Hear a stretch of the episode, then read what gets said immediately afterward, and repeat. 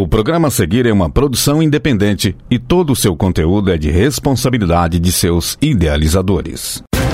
Boa noite, ouvinte ligado na Rádio Universitária FM. Itana Santos na área e está no ar o Tiro Livre, programa que dá o pontapé inicial na sua semana esportiva e que também marca a minha despedida do Tiro Livre. Para isso, conta ao meu lado hoje com meu colega Pedro Bueno. Boa noite, Pedro. Boa noite, Itana, e a você também, ouvinte da Universitária FM 107,5. Estamos iniciando mais um Tiro Livre, programa que é um, uma iniciativa da PROAI, a Pró-Reitoria de Assistência Estudantil da UF. E como vocês bem sabem, depois de dois anos do Tiro Livre realizado de forma remota, voltamos aos estúdios da Universitária FM para gravar presencialmente. Mas para ficar sempre pertinho de você, a gente continua utilizando alguns recursos remotos, né, Itana? Como as redes sociais. Siga o Tiro Livre por lá e não perca nada do esporte do Brasil e do mundo.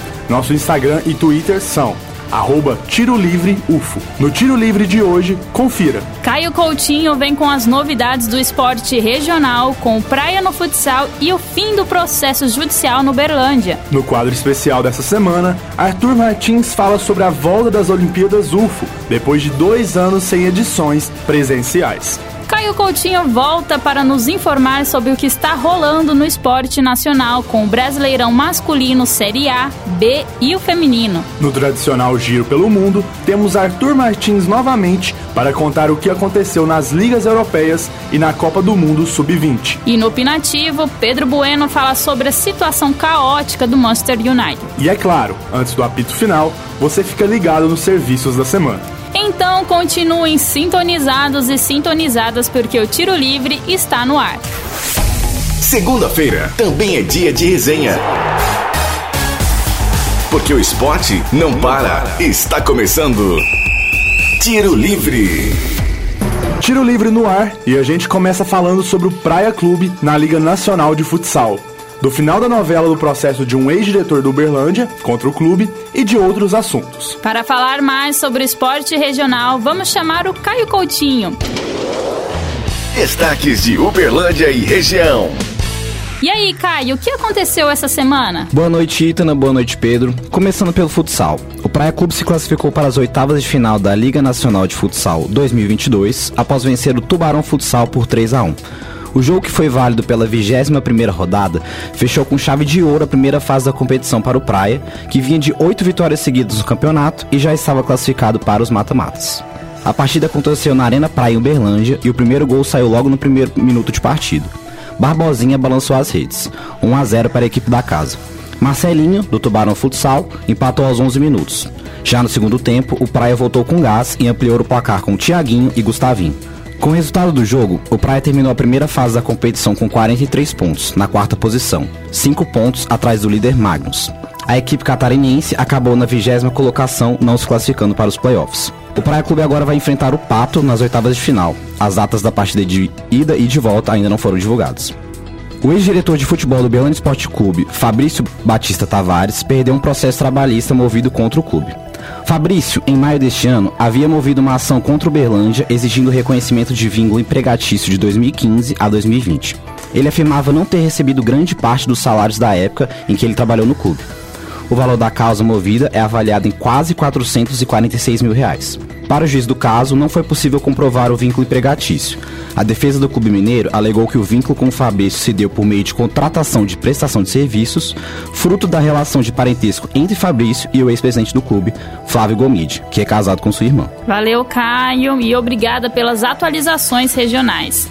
Na última semana foi anunciada a volta das Olimpíadas UFO, tradicional competição entre as atléticas da universidade, com novidades em sua formulação. E as Olimpíadas UFO acontecem depois de dois anos sem edições presenciais, por conta da pandemia de Covid-19. Para falar mais detalhes de como será esse evento, chamamos o Arthur Martins. Tiro Livre Especial. Chega aí, Arthur. Boa noite, Pedro, Ítana e a todos os nossos ouvintes do Tiro Livre. O tema do nosso quadro de hoje é mais do que especial. Isso porque a tão esperada Olimpíadas Universitárias da UFO está de volta. Então continue aqui para ficar por dentro de todas as informações. Depois de muitos semestres remotos, até mesmo nas competições, as Olimpíadas UFO finalmente têm data para voltar ao presencial. Aos atletas, treinadores, organizadores e torcedores, anotem bem essas datas. O evento terá início no dia 14 de outubro e encerramento no dia 27 de novembro. Serão seis finais de semana para conhecermos os campeões de 14 modalidades esportivas. São elas: atletismo, basquete, cheerleaders mista, futebol de campo, futsal, handball, judô, natação, peteca, tênis de mesa, tênis de campo, vôlei, xadrez e no eSport o FIFA. Lembrando que todas as categorias serão disputadas no feminino e no masculino, com exceção do futebol de campo, que será exclusivamente masculino, e que a cheerleader será uma modalidade teste, ou seja, sem contabilização de pontuação no quadro geral. Com o objetivo de revigorar o interesse dos universitários em competições esportivas, as atléticas devem inscrever seus organizadores até o dia de hoje, Seguindo para a segunda etapa, elas devem inscrever os atletas por modalidade até dia 29 de setembro por meio de um formulário e encaminhá-lo por e-mail para dieso@proai.ufo.br. Para concluir as inscrições, a Dieso disponibilizará as fichas das modalidades em PDF no dia 30 de setembro. As fichas devem ser carimbadas e assinadas pelo dirigente das delegações e entregues na secretaria da Dieso até dia 4 de outubro às 17 horas. É importante lembrar que podem participar como atletas todos os estudantes que estiverem regularmente matriculados em cursos de graduação ou pós-graduação na UFO até o dia 14 de outubro de 2022. Além disso, cada estudante poderá se inscrever em até três modalidades coletivas e duas modalidades individuais. A competição terá formato de eliminatória simples, sendo que os confrontos serão escolhidos mediante sorteio com o emparelhamento do primeiro ao oitavo da última edição presencial com possibilidade dos primeiros colocados se enfrentarem apenas nas finais. A equipe ou atleta que deixar de participar da partida, prova ou equivalente causando WO estará eliminado da competição, além de ser proibido de participar da edição seguinte e causar a perda de pontos da delegação na classificação geral.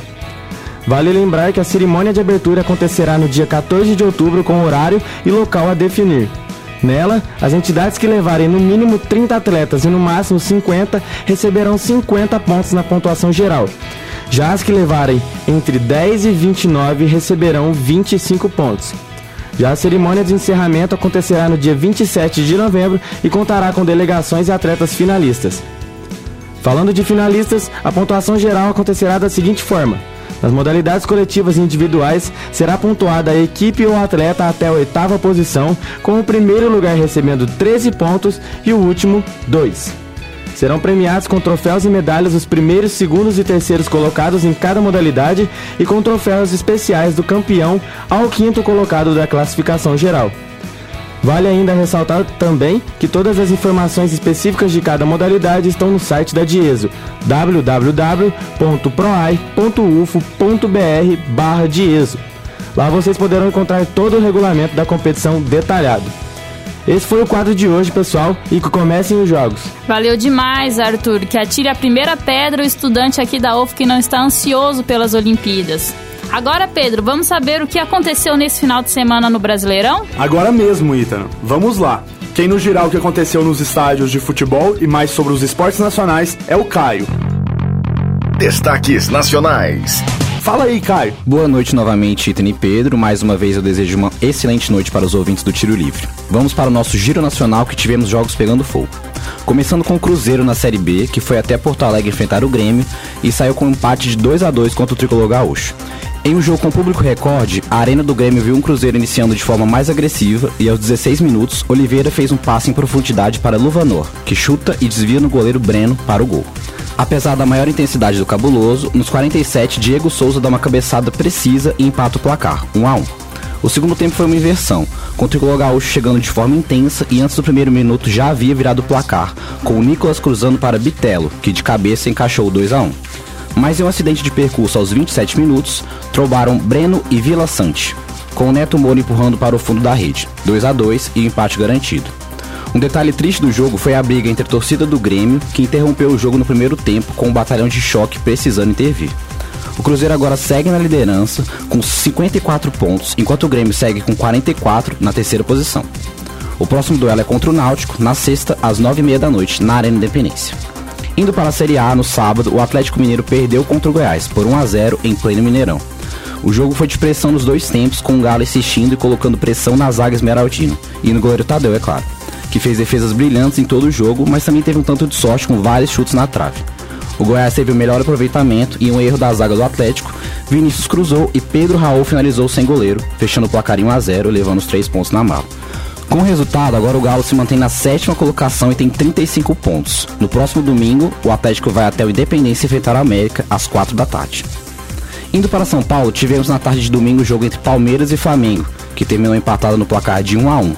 Com o Flamengo misto e um Palmeiras descansado, a pressão era do Alviverde, mas o Megão conseguiu segurar as pontas e aos 28 minutos, Ayrton Lucas cruza para a área até que Vitor Hugo sobe de cabeça, abrindo o placar em 1 a 0. O segundo tempo foi mais intenso. Os dois times proporam mais o jogo e na intensidade que o Verdão propunha saiu o gol do empate. Aos 20 minutos, em um chute colocado no canto, Veiga faz um golaço e fecha o placar em 1 a 1. Infelizmente tivemos mais uma cena de violência nessa rodada. Os torcedores da Mancha Verde agrediram um torcedor flamenguista que estava infiltrado na torcida do Palmeiras. O Palmeiras permanece na primeira colocação com 49 pontos e joga no próximo sábado às 7 da noite contra o Fluminense. Já o Flamengo caiu para a terceira colocação com 40 pontos, vai jogar agora contra o São Paulo na Copa do Brasil na quarta-feira. O São Paulo, inclusive, que com um time misto, enfrentou o Santos no clássico Sansão, realizado na Vila Belmiro, e saiu com a derrota. O Peixe, com a volta do venezuelano Soteudo, começou melhor e mais efetivo. Lucas Braga, aos 32 minutos, recebe o cruzamento dele mesmo, Soteudo, e finaliza de cabeça para marcar o único gol da partida, 1 a 0. O tricolor paulista tentou e pressionou, mas a falta de efetividade nos chutes e uma boa performance do alvinegro praiano foi o suficiente para os três pontos e para o Santos. O Santos agora sobe para a oitava colocação com 33 pontos, enquanto o São Paulo caiu para a décima segunda com 29. O Santos no próximo domingo joga contra o Cuiabá na Arena Pantanal. O Corinthians, também com time misto, foi até a capital cearense na noite de domingo enfrentar o Fortaleza e voltou para casa sem os pontos após uma derrota de 1 a 0. O jogo foi decidido após um primeiro tempo mais truncado, sem grandes dificuldades para os goleiros. Aos 19 minutos do segundo tempo, Moisés fez belo corte e finaliza para o gol. O Corinthians cai para a quarta colocação com 39 pontos e agora enfrenta o Fluminense pela Copa do Brasil na próxima quarta-feira. Já o Fluminense goleou o Curitiba no Maracanã por 5 a 2 na noite do sábado. Como foram muitos gols, vai um resumão. Aos dois do primeiro tempo, Caio Paulista recebe na pequena área e marca. 35 minutos, Arias chuta e vai no meio das pernas do goleiro. Segundo tempo, 26 minutos, Aleph Manga em contra-ataque diminui. 31 minutos, Natan de falta, 3 a 1 Outro gol de falta do outro lado, Egide jogou no ângulo, 3 a 2 William Bigode fez dois, um de cabeça e outro rasteiro, fechando 5 a 2 Fluminense agora fica na segunda colocação com 41 pontos. Indo para o Brasileirão Feminino, onde três dos quatro times semifinalistas foram definidos neste final de semana. O São Paulo conseguiu vencer a Ferroviária por 2 a 0 após empatar no jogo de ida. Propondo mais jogo, as tricolores chegaram nos dois tempos. Mas foi nos 3 minutos que a Rafa Travalão invade a pequena área e chuta rasteiro no canto, abrindo o placar. Aos 28, Micaele aproveita o recuo errado e chuta no rebote, assim marca o gol. 2 a 0 e vaga na semifinal. Já o Corinthians só precisava garantir a vantagem dos 2 a 0 do primeiro jogo, mas venceu o Real Brasília por 1 a 0. Com o time de Brasília propondo mais jogo no primeiro tempo, o Timão saiu mais no segundo e aos 14 minutos, Tamires encobriu a goleira, fechando o placar e a vaga na semifinal agora contra o Palmeiras. Do lado alviverde de São Paulo, o Palmeiras estava tranquilo após a goleada de 5 a 0 no primeiro jogo e com tranquilidade ganhou de novo, por 2 a 1. Com a melhor campanha, as Alviverdes tomaram um pouco de pressão, mas no cruzamento de Júlia Bianchi, que encontrou Carol Rodrigues, foi aberto o placar. O Grêmio empatou em um belo chute de Cate, que encobriu a goleira palmeirense. No segundo tempo, mais um cruzamento, dessa vez no escanteio de Bianca Brasil, que encontrou Ari Borges, fechando em 2 a 1 e o Deve nas semifinais. No Brasil é isso, fico por aqui, uma boa noite. Boa, Caio, valeu demais! Pedro, agora vamos para o nosso tradicional giro pelo mundo com a rodada das ligas europeias e também com o Brasil no vôlei? Bora lá, Itana. E para falar o que aconteceu no esporte internacional, chamamos novamente o Arthur. Destaques internacionais. De volta ao programa, bora para os destaques internacionais. Na Premier League, o Tottenham abriu a terceira rodada. No sábado de manhã, os Spurs venceram o Wolverhampton por 1 a 0 com o gol do atacante Harry Kane. Mais tarde, o Arsenal bateu o Bournemouth pelo placar de 3 a 0 com uma ótima atuação dos brasileiros Gabriel Martinelli e Gabriel Jesus, que mesmo sem marcar, foram úteis à equipe. Os dois primeiros gols foram marcados por Odegaard no primeiro tempo e o zagueiro Salibá fechou o placar na segunda etapa. Com o resultado, os Gunners assumem a liderança do campeonato com 9 pontos. No dia seguinte, o Leeds venceu o Chelsea por 3 a 0. Aos 33 minutos, o goleiro Mendy perdeu a bola após tentativa de drible e Aronson abriu o placar. O segundo gol veio da cabeçada de Rodrigo, atacante brasileiro naturalizado espanhol, após cobrança de falta. No segundo tempo, com assistência de Rodrigo, Jack Harrison finalizou e fechou o placar. O atual campeão Manchester City visitou o Newcastle e ambos protagonizaram o jogo da rodada. Empate em 3 a 3. Gundogan abriu o placar para o City logo aos 5 minutos de jogo, após cruzamento de Bernardo Silva. Aos 28, o paraguaio Almiron empatou após belo drible e cruzamento de Sam Maximin. Cinco minutos depois, veio a virada do Newcastle. Wilson recebeu na entrada da área, cortou para o meio e chutou sem chances para Ederson. Na segunda etapa, Trippier ainda ampliou a vantagem para 3 a 1 com um golaço de falta. Sobrou a equipe de Pep Guardiola buscar o um empate. Aos 15 minutos, De Bruyne cruzou, a bola chegou a Rodri, que tocou para Haaland finalizar na entrada da pequena área. Quatro minutos depois, De Bruyne encontrou Bernardo Silva com um passe espetacular. Sobrou para o português apenas finalizar frente a frente com o goleiro e empatando a partida. Indo agora para a Espanha, na segunda rodada da La Liga, o Real Madrid goleou o Celta de Vigo por 4 a 1 fora de casa. Benzema abriu o placar em cobrança de pênalti aos 14 da primeira etapa. Iago Aspas empatou aos 22, também em penalidade, cometida pelo brasileiro Éder Militão. Aos 41, Luca Modric colocou os merengues novamente à frente do placar com um golaço em chute de fora da área. No segundo tempo, Vinícius Júnior ampliou em outro belo gol, driblando o goleiro. Para fechar a noite, o Uruguai Valverde fez o quarto do Real. No domingo, o Barcelona visitou a Real Sociedade e conseguiu sua primeira vitória. Logo aos 46 segundos de jogo, Alejandro Baldé encontrou Lewandowski na pequena área que, sem dificuldades, finalizou para abrir o placar. Rapidamente, os donos da casa chegaram ao empate com o sueco Alexander Isak, que tocou de cobertura na saída do goleiro alemão Ter Stegen. Na segunda etapa, Dembélé ampliou aos 20 minutos. Três minutos depois, Lewandowski fez seu segundo gol da noite, com assistência do jovem Ansu Fati, que por fim marcou e fechou a goleada do Barça. Passando para a França, o PSG não tomou conhecimento do Lille 7 a 1 para a equipe da capital, com destaque para o trio Neymar, Mbappé e Messi, que parece ter se acertado após as polêmicas da última semana.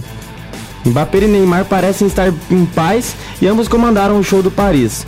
O francês com um hat-trick e o brasileiro com dois gols e três assistências. Com isso, Neymar chega a sete gols e seis assistências na temporada. O Lyon também goleou, 4 a 1 para cima do Troyer, com direito a dois gols do brasileiro ex-grêmio TT. No campeonato italiano, a Inter de Milão venceu o Spezia por 3 a 0 no Giuseppe Meazza na sexta-feira, em grande atuação da dupla Lautaro Martinez e Lukaku. Os dois protagonizaram a jogada do primeiro gol, com assistência do belga para o belo chute rasteiro do argentino de fora da área. Salianoglu ampliou e no fim de Zeco ainda driblou o goleiro e tocou para Joaquim Correia, que fechou o placar. Já o Milan empatou fora de casa contra a Atalanta. Após sair atrás do placar, o atual campeão da Série A buscou o um empate no segundo tempo com gol de Benasser. O Milan ocupa agora a quarta colocação do campeonato. Pela Bundesliga, outra goleada marcou a rodada. O Bayern de Munique atropelou o Bochum. 7 a 0 para os bávaros com direito a dois gols do atacante senegalês Sadio Mané, recém-contratado pelo clube. Com a larga vitória, o Bayern segue trilhando o roteiro de domínio da Liga Alemã que acontece há anos. Por outro lado, seu rival Borussia Dortmund chegou a estar vencendo o Werder Bremen por 2 a 0 até os 43 do segundo tempo, quando sofreu o primeiro gol nos acréscimos. O Werder Bremen marcou mais dois e virou a partida, placar final 3 a 2. A Champions League fecha nesta semana sua fase preliminar e na quinta já iremos conhecer os grupos dessa competição. O sorteio será realizado em Istambul, na Turquia, às 13 horas no horário de Brasília. Mudando o esporte, no vôlei masculino o Brasil foi derrotado pela França em amistoso por 4 sets a 0. É estranho, né? Mas as ambas equipes concordaram em jogar um set a mais. As parciais foram 25 a 17, 25 a 17 novamente, 25 a 22 e 25 a 19. A equipe brasileira teve o desfalque do central Lucão devido ao entorse no tornozelo direito. O amistoso faz parte da preparação da seleção para o Mundial que acontecerá na Polônia e Eslovênia. O Brasil busca o tetracampeonato e tem estreia marcada para dia 26 contra a seleção cubana. No dia 28 pega o Japão e no dia 30 o Catar. Estes foram os destaques do esporte internacional. Meu nome é Arthur Martins e eu fico por aqui. Valeu, Arthur. Vamos agora falar da situação confusa que está acontecendo com o Manchester United. E pode deixar comigo, Itana. Vou falar sobre o Manchester United hoje. Os Red Devils parecem não terem se acertado nesse início de temporada, com direito a goleada sofrida e bagunça na parte administrativa do clube inglês. Então vamos aceitar a quebra de protocolos e pode mandar bala, Pedro. Agora, no Tiro Livre. Opinião. Vamos lá. No opinativo de hoje, vamos comentar um pouquinho sobre a complicada situação do Manchester United. Trata-se de um dos maiores times do futebol inglês, com 20 campeonatos ingleses, 12 Copas da Inglaterra e 3 Champions Leagues no currículo. Porém, nos últimos tempos, a fase do clube não anda muito boa. Para quem viu aquele esquadrão com Cristiano Ronaldo, Scholes, Rooney e companhia, comandado pelo lendário Sir Alex Ferguson, o Manchester United dos dias de hoje é uma piada de mau gosto. Com investimentos totalmente incoerentes, donos gananciosos e jogadores sem compromissos algum, o clube inglês virou uma sombra do que um dia foi. Essa fase ruim não começou agora e não está acontecendo porque o time vem tropeçando no início da Premier League, ou então porque o clube foi humilhado pelo modesto Brentford, tomando 4 a 0 logo no primeiro tempo. O buraco é mais embaixo. A família Glazer é dona do Manchester United desde 2005 e também administra o Tampa Bay Buccaneers, time de futebol americano que atua na NFL. Os donos são criticados por transformar o United em uma equipe que gera dinheiro para eles mesmos e não para o próprio clube. E sim, o time vermelho de Manchester gera muito dinheiro, tanto que já chegou a ser tratado como o clube mais rico do mundo há alguns anos. A marca do clube é extremamente forte, mas o desempenho esportivo vem enfraquecendo ano após ano. Depois da saída de Alex Ferguson e do CEO David Gill, quem assumiu o comando do futebol foi Ed Woodward, que só saiu em fevereiro desse ano. Mas o grande estrago já estava feito com contratações muito caras, jogadores que não rendem, um vestiário totalmente rachado e uma torcida completamente insatisfeita com a fase do clube, o Manchester United virou uma espécie de moedor de técnicos e de jogadores ao mesmo tempo. Desde a aposentadoria de Alex Ferguson, os Red Devils tiveram sete treinadores, incluindo bons nomes como David Moyes, atual treinador do West Ham, Luiz Van Gaal, técnico que levou a Holanda ao terceiro lugar na Copa de 2014, e até mesmo o lendário José Mourinho, que dispensa comentários. Porém, nenhum chegou perto de corresponder às expectativas, e todos acabaram sendo chutados pelo clube. Só que eles jamais tiveram um elenco de qualidade para disputar os grandes títulos, principalmente após a enorme evolução de times como Manchester City e Liverpool. Mesmo com reforços caros e badalados como Pogba, Memphis Depay, Alexis Sanches, Bruno Fernandes, Sancho e até mesmo Cristiano Ronaldo, o time não encaixa. Parece que sempre falta uma peça no elenco, alguém que traga coesão e entrosamento para o time dentro de campo. O problema é que essa peça não existe. O que o United precisa é de uma equipe de verdade, não um bando de jogadores em campo, formado por atletas sem confiança e entrosamento, sempre tendo que se adequar a novos técnicos de estilos diferentes. A tentativa de encontrar alguém que salvasse o time dentro de campo não é nova. O United gastou fortunas em jogadores que não valiam a quantia exagerada, como os 80 milhões de libras gastos no zagueiro Harry Maguire. Além disso, jogadores que poderiam ajudar o clube a sair da mesmice eram preteridos por outros de qualidade inferior, como no caso do holandês Van de Beek, que sempre esteve na sombra de Fred e McTominay. E ainda, os donos mostraram a sua incompetência ao tentar trazer jogadores que claramente não irão ajudar na situação do time, como Rabiot, Arnautovic e Igalo, que chegou a ser contratado. Eles são jogadores caros, com pouca criatividade dentro de campo e uma personalidade forte, algo que o time vermelho de Manchester já tem de sobra. Por conta disso, a pressão em cima de todos no clube cresceu exponencialmente, com o foco atual nos Glazers, os donos do clube. Não é raro ver torcedores protestando contra a falta de interesse dos administradores com o desempenho do Manchester United. A insatisfação dentro do United é geral. Cristiano Ronaldo já demonstrou sua total indignação e implora para sair da bomba relógio que o clube se tornou.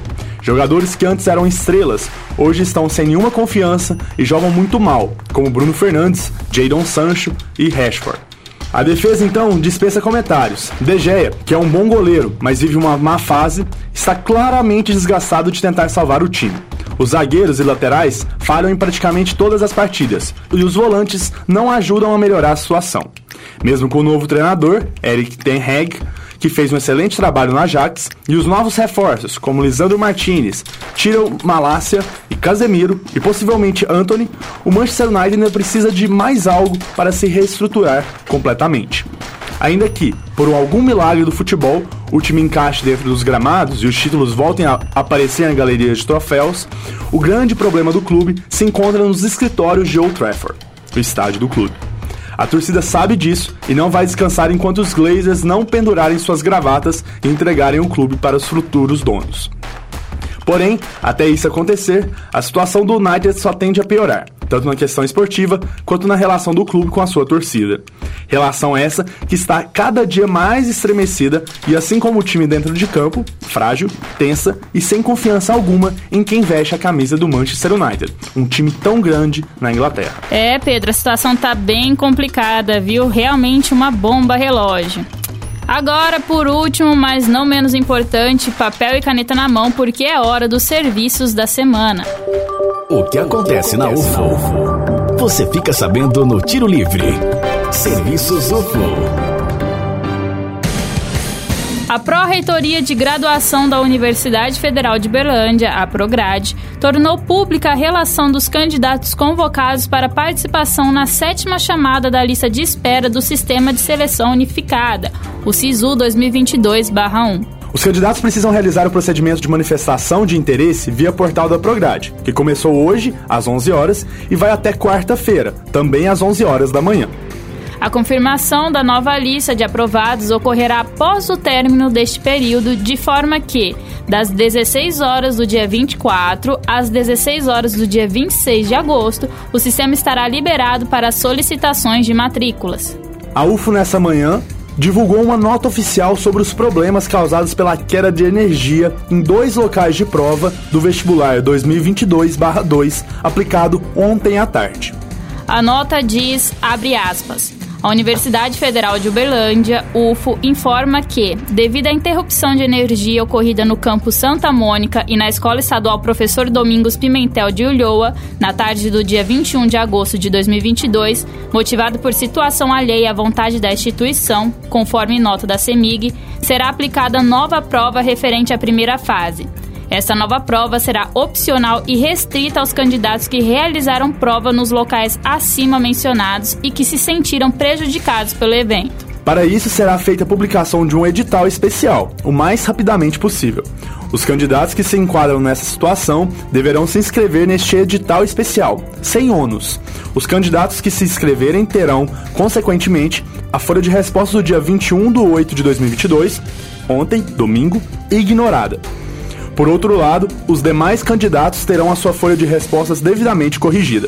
Em razão disso, o gabarito oficial preliminar da prova do dia 21 de agosto de 2022 somente será divulgado um dia após o término das inscrições do edital especial. A UFO tomou esta decisão por se tratar de caso excepcional, considerado de força maior e alheio à vontade da instituição. Fecha aspas. Apito Final. Tiro livre. Apito final do tiro livre de hoje. Para sugestões e dúvidas, mande mensagem no Facebook do programa www.facebook.com barra Tiro Livre. Aproveite e curta a página da Rádio Universitária FM no Facebook e no Instagram. Além disso, dá aquela forcinha pra gente e siga o programa por lá, arroba Tiro Livre UFO. Fique atento às próximas edições, semanalmente, na segunda-feira, às 8 horas da noite. Vale destacar que todos os nossos programas estão disponíveis no nosso Spotify. E também por lá no nosso canal do Spotify, fique de olho nos nossos podcasts. É só pesquisar Tiro Livre UFO no aplicativo. O Tiro Livre é uma iniciativa da PROAI, Pró-Reitoria de Assistência Estudantil da UFO. E caso você esteja andando pelos campos da UFO e notar alguma movimentação estranha, entre em contato com o WhatsApp da UFO Segura 34 999 96 4597. Repetindo, 34 9 99 96 4597. Essa edição foi produzida por Marcos Porcino, Samira Batalha, Andrei Gobo, Flávio Lombardi, Matheus Batista e Sabrina Paiva. Apresentado por mim, Pedro Bueno, e pela minha amiga Itana Santos, e com participações de Arthur Martins e Caio Coutinho. Edição de Benício Batista, revisão de Lázaro Martins e apoio técnico de Edinho Borges e Mário Azevedo. Então, boa noite, Pedro, e boa noite a você, ouvinte. Muito obrigada pela audiência nesta edição do Tiro Livre e também, de modo especial, obrigada pela companhia dos meus colegas de bancada, de equipe. Foi muito bom estar com vocês desde o finzinho de 2020 nesse programa que tem meu coração. E me despeço por aqui dos trabalhos com o Tiro Livre e desejo uma longa e ótima caminhada a todos. Boa noite, Itana. Muito obrigado pela sua parceria durante todos esses anos. E a todos que estiveram conosco no 107,5, um abraço e uma ótima semana esportiva para vocês. Universitária apresentou Tiro Livre. O conteúdo que você ouviu é de uma produção independente, sendo assim de inteira responsabilidade de seus idealizadores.